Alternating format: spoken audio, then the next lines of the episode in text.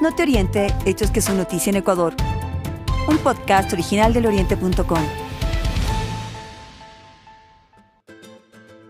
Petro Ecuador informó que guaraníes paralizaron las plataformas A y B del campo Ishpingo, provincia de Orellana. Se ocasionaron cierres de vías de acceso a las plataformas e interrupción en la actividad normal de los campos. Ishpingo es parte del bloque petrolero cuarenta y tres o I T T, ubicado en el parque Yasuní, y produce cerca de cincuenta mil barriles diarios de petróleo. Aún no se conocen los efectos de la paralización forzosa.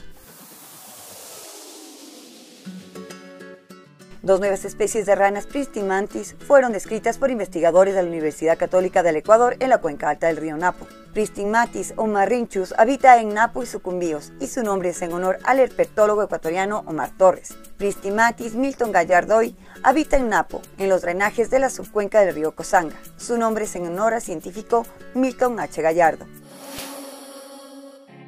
Los catorce asambleístas de las seis provincias amazónicas exigieron al gobierno que atienda de manera urgente las necesidades y demandas sociales de la región. Las principales necesidades se centran en el sistema vial, que se halla en mal estado, problemas de los sistemas de salud y educación. Queremos trabajar mancomunadamente como amazónicos. Reclamamos atención a las necesidades urgentes, señalaron.